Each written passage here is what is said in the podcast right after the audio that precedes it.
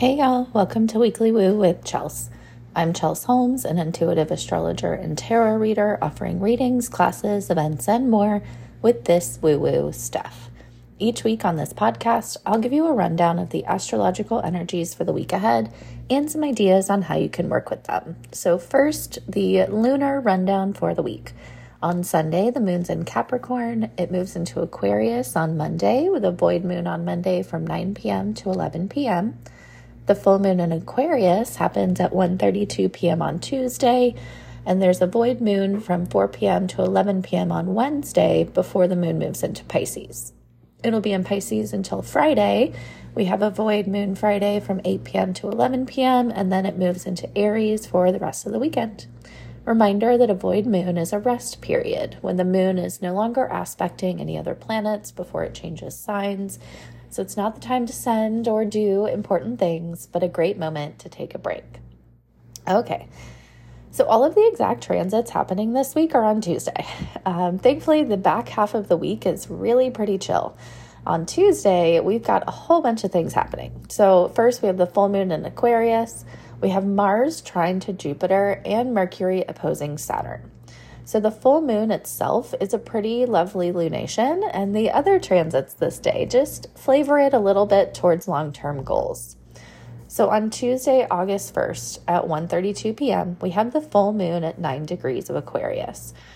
First, I want to say this is amazing because for once we have an Aquarius lunation that is not involved with Saturn directly, as Saturn's now in Pisces, and it's not involved with Pluto in Aquarius because Pluto is backtracked into Capricorn. So there's your good news, right? The only close aspect for this lunation is a square to Jupiter in Taurus, and that makes the effects of our manifestations with this full moon even bigger.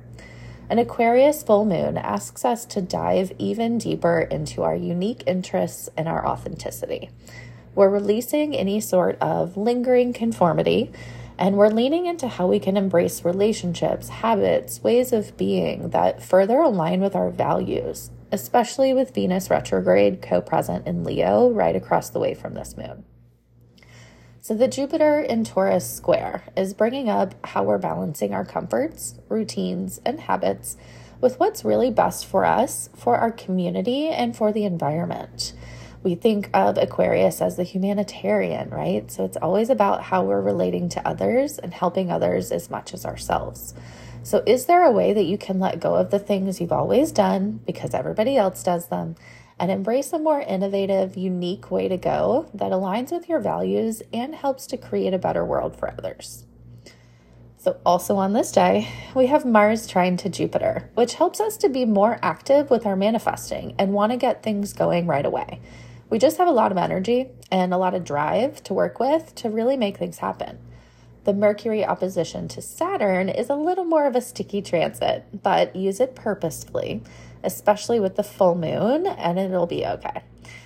So, Mercury opposing Saturn can have us thinking about our restrictions, about what keeps us stuck, about the rules in place that we don't necessarily love. But Mercury opposing Saturn can also be an energy we can use to set up the long term ways of thinking and communicating that help us to restructure our lives in a way that really works for us and it doesn't feel like we're being held back.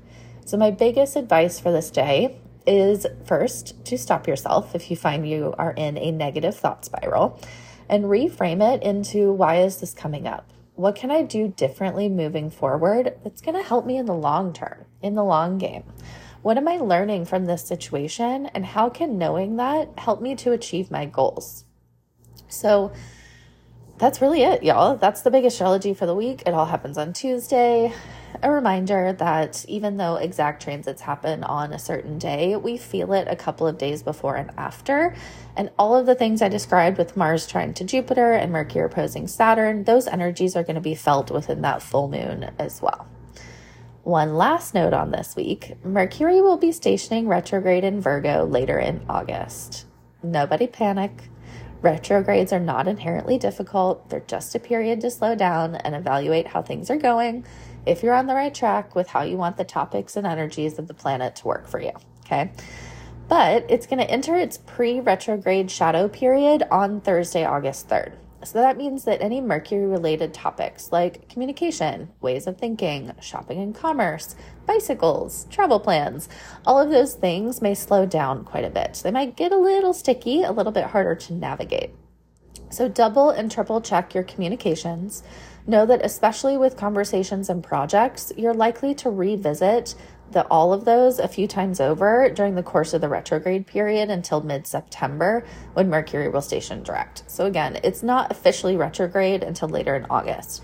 But as soon as we hit that pre retrograde shadow period, it's time to pay attention to the topics of that planet that pop up for you because those are the things that you're going to have to revisit a handful of times before they finally get moving again when Mercury will station direct.